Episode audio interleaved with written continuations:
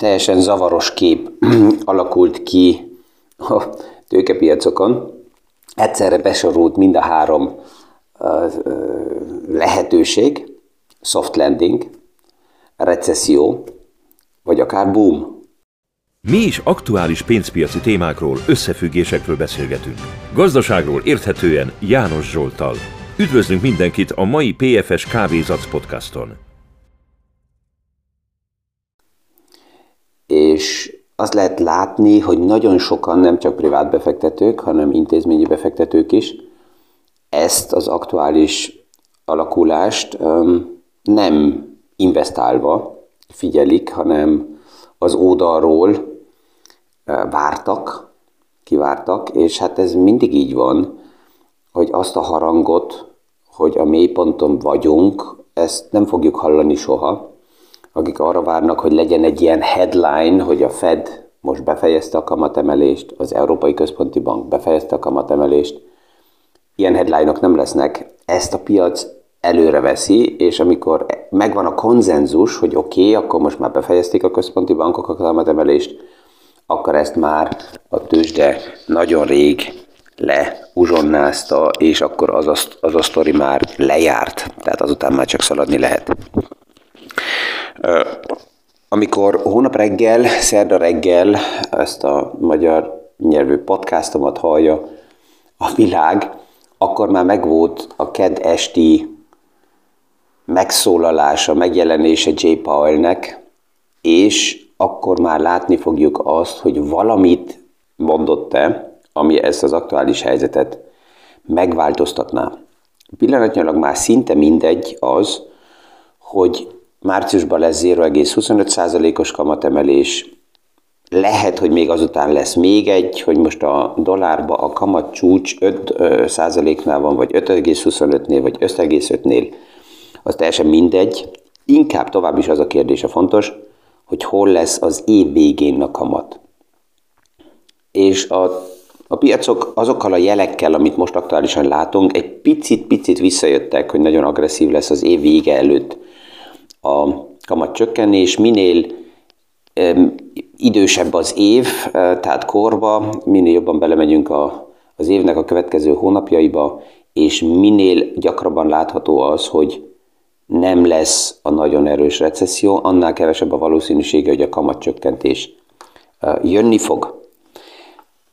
Tehát ez az, amit ezen a héten figyelünk, és vannak már olyan vélemények is, akik azt jelzik, hogy például Európa a nagyon erős fellendülés az azért történt meg, amit már november végén, decemberben beszéltünk mi itt meg a podcastba, hogy ha Kína nyit, akkor Európa um, nagyon erősen ebből profitálni fog, Amerika is profitál a kínai nyitásból, de ennek is valamikor vége van, tehát um, minden parti csak addig érdekes parti, amíg mi mindenki nincs ott, és mikor már minden be van árazva, akkor keres a piac egy új kapaszkodó lehetőséget.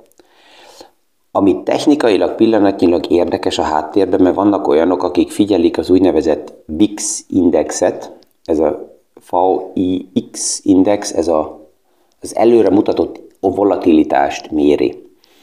Hogy lehet a volatilitást, a bizonytalanságot a piacba előre tekintve nézni?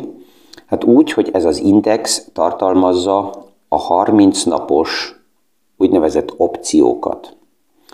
Az opciók azok általában ugye nem egy fizikálisan lebonyolított vételt vagy eladást jelentenek, hanem az opciók azok egy bizonyos időre egy fogadást jelentenek, tehát, hogy meg tudok vásárolni 30 nap múlva egy bizonyos terméket, indexet, bármit, egy ma lefixált le, le, ára, hogyha az az érzésem, hogy emelkedni fog a piac, akkor más opciókat vásárolok meg, mint hogyha az az érzésem, hogy esetleg csökkenni fog a piac. És az opciókat normális esetben a nagy intézményi befektetők azért használják fel, hogy magukat lebiztosítsák. Tehát, hogyha be vannak hosszú időre be vannak fektetve, és attól tartanak, hogyha a piac visszakorrigál, akkor vásárolnak olyan opciókat, amelyek abból profitálnak, hogyha a piac esik. És ezzel le tudják biztosítani a pozícióikat. Hogyha nem történik meg a korrekció, hát akkor az opciónak az árát elvesztették, az olyan, mint egy biztosítás árát, és kész. Tehát a kockázat biztosítást is ugye megvesszük, ezzel kihelyeztük a kockázatot valaki másnak a, a könyvébe, hogyha az az esemény nem történik meg, akkor a kockázati díjat elvesztettük, de nem történt meg az esemény. Um, és ezek az opciók um, benne vannak ebbe a VIX indexbe.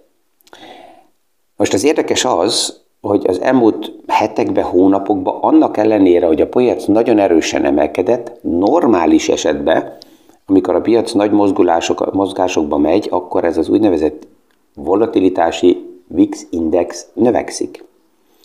De pillanatnyilag csökken. És itt vannak egy páran, akik forognak körbe, és nem nagyon értik, hogy ez miért csökken, mert normális logikából ez nem menne. És azt látjuk, hogy megjelent egy új esemény.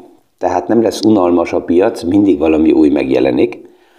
És itt nem a jet GDP-ről beszélek, hanem az úgynevezett Zero Days to Expiration Option. Lerövidítve, Zero DTA, DTE Option.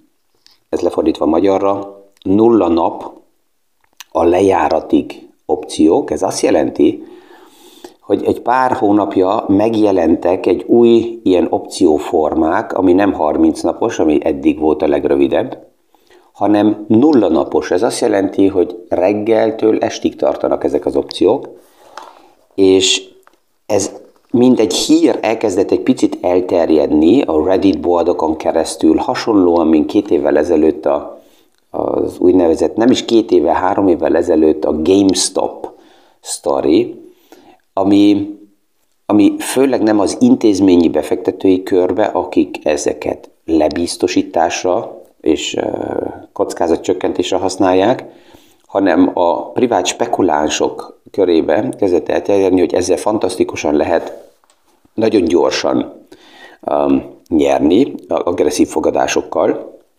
és csak a múlt héten csütörtökön a New Yorki tőzsdén több mint 40 millió ilyen um, zero DTE opció volt kereskedésbe, um, ami nagyon, nagyon nagy részbe privát befektetők oldaláról, és ez azért lényeges, mert ami eddig a 30 napos opcióknál volt látható, hogy ott biztosítják le magukat a befektetők, ez elkezdett eltolódni a 30 napról erre az egynapos opciókra.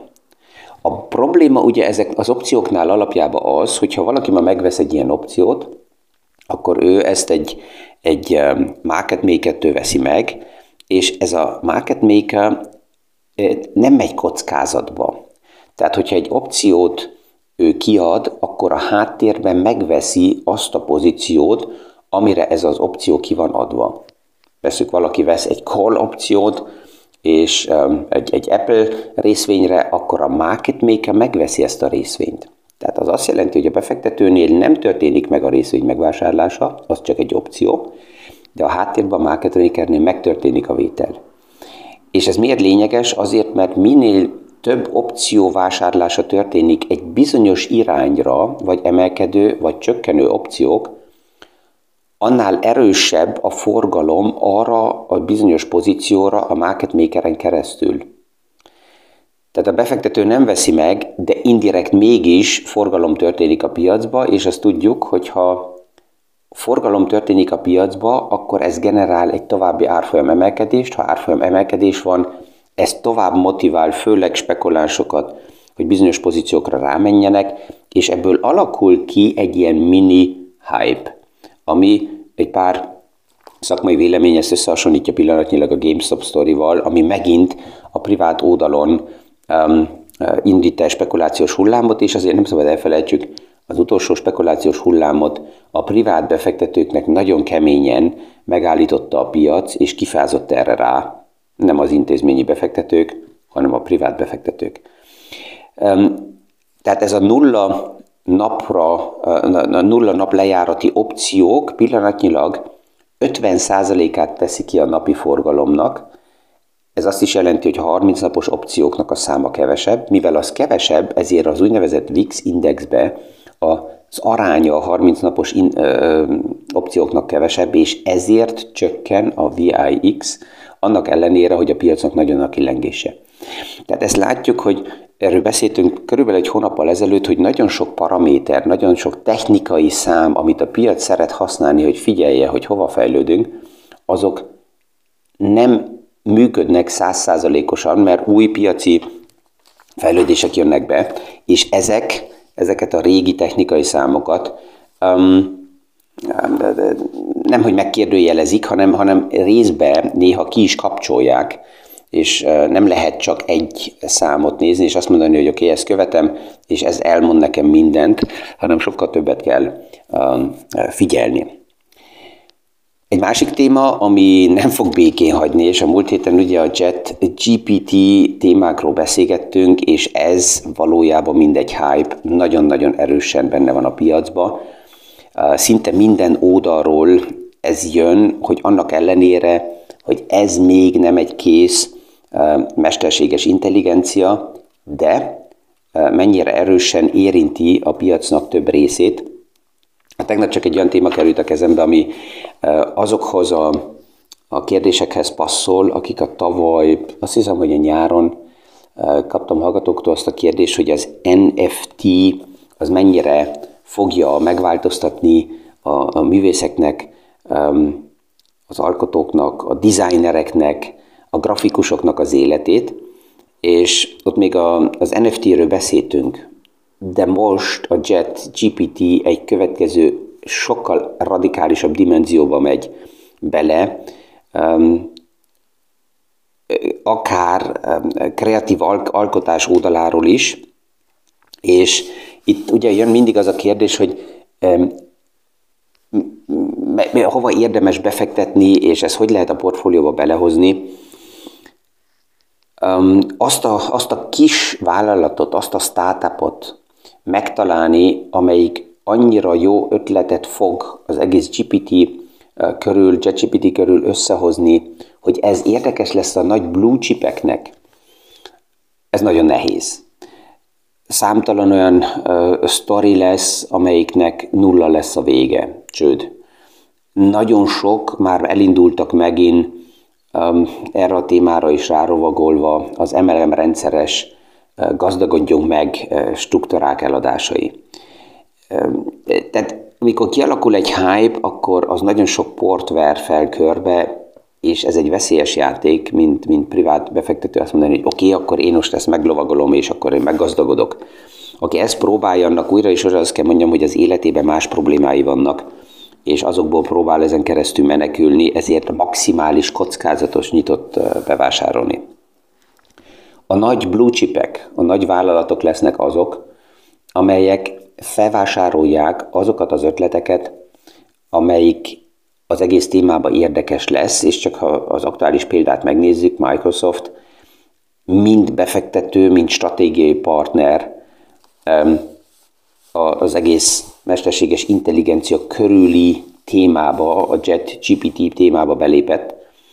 A kérdés ugye mindig az ezeknél a, a hype-ra felépített új bizniszmodelleknél, hogy ez hogy tud beépülni a saját bizniszmodellbe, hogy, hogy ebből ne csak egy hype legyen, hanem pénzt is lehessen keresni.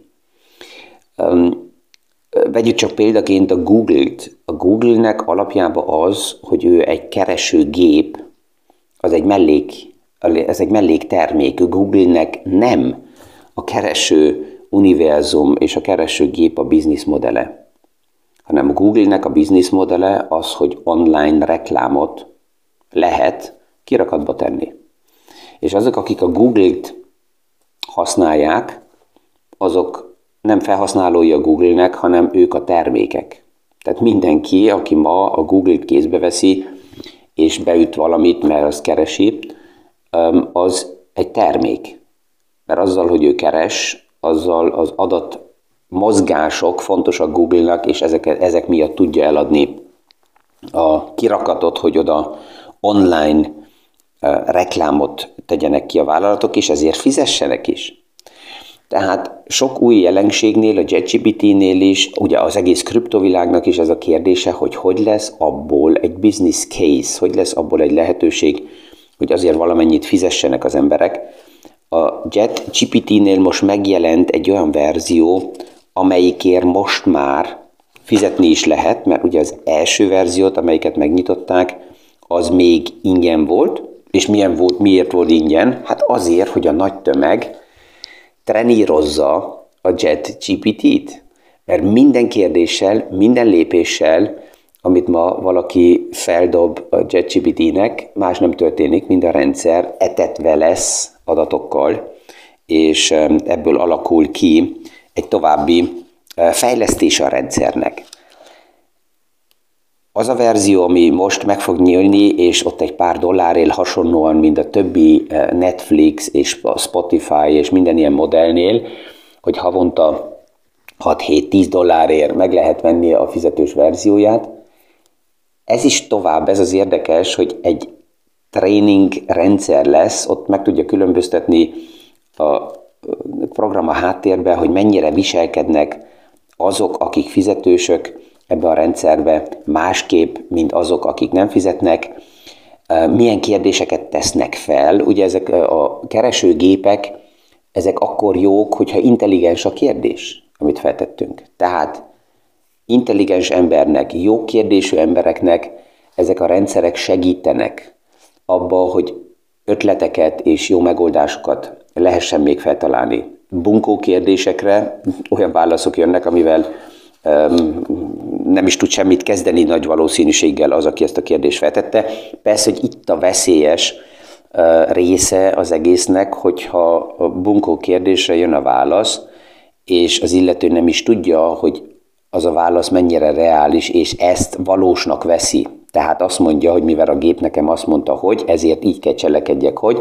Ez egy egészen más kérdés, amivel még vitatkozni fogunk, hogy ennek a, ezeknek a nyitott rendszereknek um, ki lesz a felügyelője, aki um, a kérdéseket megfelelően kezeli, és ami válaszok jönnek, azokat is helyre próbálja tenni, tehát egy, egy, egy hülye példa, aktuálisan nincsen, de ha lenne nekem megfelelően előkészített urán, és felteszem a kérdést JetGPT-nek, hogy akkor ezzel az uránnal hogy építek most egy atobombát, és ő nekem leírja az adott bázisaiból, hogy, hogy ez hogy kell működjön, és mit kell csinálni ezzel, vagy egészen más hülyeségeket teszek fel, mint kérdést. Tehát itt hol van az az etikai és, és, és intellektuális határ, de ez egy külön téma, ezben lehet látni, hogy ebbe bele is lehetne kapajodni. De minden esetre, ha visszajövünk a technikai részekre, akkor most egy következő vita indul el, amit már az elmúlt években többször hallottunk, hogy a technológia bizonyos szakmákat, munkaköröket um, ki fog radírozni, veszélyeztetni fog. Ez már a, a kripto témánál megjelent, de azok még nem jöttek ki a, GP, a, a business modellek. Most a JET GDP-vel kapcsolatosan megint megjelentek ezek, és már reálisabb a kép, és közelebb jönnek a képek, hogy milyen iparágak vannak. Itt egy párat összeírtam, amelyik reálisabban ma elképzelhető már, hogy technikai rendszereken keresztül felváltható. Ha megnézzük, akkor minden olyan munkatér van érintve, ami rutinszerű munkákra, ami létező információk kiértékelésére épül rá, aminek alapjába ahhoz, hogy a munkát elvégezzünk, nem kell nagy kreativitás, nem kell nagy intuíció, nem kell nagy um, különböző spontanitás, majd az eredményt, hogy értékelni kell, az egy más téma, de a folyamat, amíg oda elkerülünk, hogy legyen egy eredmény, amit kell értékelni, addig ezt technológiával jobban meg lehet oldani. Tehát például technikai munkahelyek, mint programozó, data analyst, olyan, akik adatokat értékel ki, data engineering, minden, ami, ami az egész cloud rendszerek körül mozog, ahol egyelőre még nem kell a kreativitás, csak arra rengeteg adatot kell kiértékelni, erre nem kell ember, ezt technikai felületek jobban meg tudják oldani A médiát nagyon érintheti a JetGPT témája, elkezdve a marketingtől, a redakció, a, a, a összeírt újságírók a cikkjei, majd az a döntés, hogy melyik kerül a kirakatba, melyiknek a tartalma helyes, melyiket szabad, melyiket etikus kitenni a kirakatba, az már egy végleges más döntés, az emberileg meg tud történni, de az út addig, az technikailag, technikai rendszerekkel megoldható. A jogászok témakörei, ahol arról van szó, hogy eddigi jogi megfogalmazásokat, eddigi jogszabályokat ismerni, tudni, hogy mi volt, milyen döntés, ezeket hogy lehet visszaidézni. Tehát ez az a, az a ez elég monoton szakmai tudás, ami a háttérben létezik, ezt technikai rendszerek egy, egyszerűbben meg tudják oldani. Piackutatók. Piackutatás ugye nagyon sokszor adatokat értékel ki, hogy megnézze, hogy hogy mozog a tömeg. Ezeket a mozgásokat technikai rendszerek egyszerűbben meg tudnak oldani. A JetGPT-vel kapcsolatosan elindult az a vita is, hogy például az iskolások, egyetemisták a házi feladatot a JetGPT-vel, annak a segítségével egyszerűbben meg tudják oldani. De van a másik oldal, a tanárok. Az a monoton tanár, amelyik leadja azt az anyagot, amikor valamit, amit ő valamikor egyszer a 70-es, 80-as években összeállított, és azóta változtatás nélkül minden évben ugyanazt csak leadja, és ez az egyetlen létjogosultsága neki, ezt technikai rendszerekkel nagyon hamar lehet helyettesíteni. A pénzügyi világban azok, akik pénzügyi adatok elemzői, vagy um, olyan tanácsadók a pénzügyi világa és akár pénzügyi tervezők, akik a saját létjogosultságot csak arra építik fel, hogy ők adatok megfigyeléséből prognózisokat próbálnak összeállítani az ügyfeleknek, ezeket lehet helyettesíteni, mert a technikai rendszerek az adatokat jobban tudják kiértékelni, hamarabb észrevesznek trendeket, hamarabb van meg a lehetőségük um, prognózisokat adatbázisokból összeállítani, tehát aki csak erre épp, pozícionálta magát, az a pénzügyi világban is, mint pénzügyi tervező is veszélyeztetve van. A tőzsdei kereskedők, ez már a, a kriptóval kapcsolatban, blockchain kapcsolatban, plusz most ez az új technikai rendszerre kapcsolatban e, tisztán látható, hogy csak azért, hogy egy monoton lebonyolítás megtörténjen, egy vétel, egy eladás, egy transzakció, erre nem kell ember, sőt, az emberek csak lassítják az egész folyamatot. Ügyfélszolgálat. Ezt már látjuk, hogy egy pár honlapon megjelennek a jetbotok, amik ma még frusztrációval fejeződnek be, a legtöbben kiszállnak, mert olyan bunkó válaszokat kapunk, de ez is nagyon erősen érintve lesz. Um, és így mehetnénk tovább nagyon sok szakmai résszel, tehát azt látjuk, hogy ez a hype, amelyik most pillanatnyilag elindult, ez egyelőre tovább meg fog maradni, mert érdeke a nagy big tech cégeknek, hogy jelen legyen a rendszer, és tovább a nagy tömeg, rengeteg ember trenírozza és edzen és etesse a rendszereket, hogy ezzel legyenek jobbak és jobbak. És persze, hogy a nagy big tech cégek azok, akik ebből profitálnak, úgy megint kiszotáltam az időből, de a végén még csak egy, csak gondoljunk bele, Apple-nek pillanatnyilag több mint két milliárd gépe van kin a világba bármilyen új ötletet, rendszert, megoldást hoz Apple a piacra, csak egy gomnyomással két milliárd ember minimum azonnal tudja használni az egészet. Ez csak mekkora különbség ahhoz képest, akinek nincsen infrastruktúrája, és így lassan-lassan kell valahogy próbálja elérni az embereket, a külvilágot, ehhez képest a nagy big tech cégek gomnyomása ott vannak a piacban, és tudják a struktúrákat, a rendszereket továbbfejleszteni. Ezzel a nagyon intenzív podcasttal majd búcsúzok újra, és ja, megyek a sipájára. Aztán hónap reggel meglátjuk, hogy J. Powell ma este mit büfizett, és ezt is meg fogjuk beszélni. Kellemes napot mindenkinek, és a viszonhallásra a hónap reggeli PFS Kávézac podcastig.